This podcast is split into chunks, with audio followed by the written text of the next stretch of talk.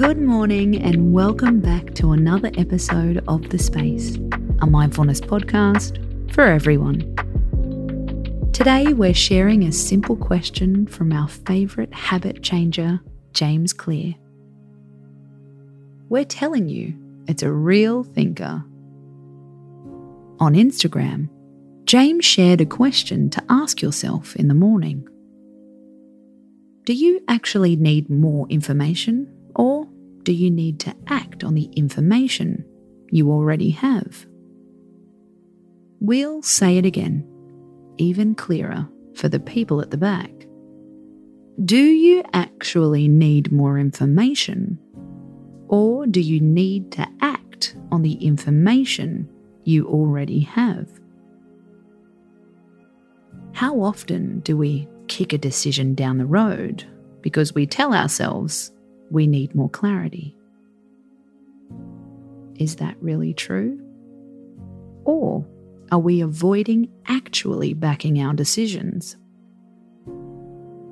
Of course, knowledge is power, but there is also a downside.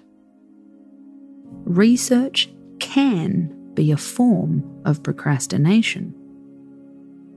We think we need to talk to more people we put aside time to have a little Google.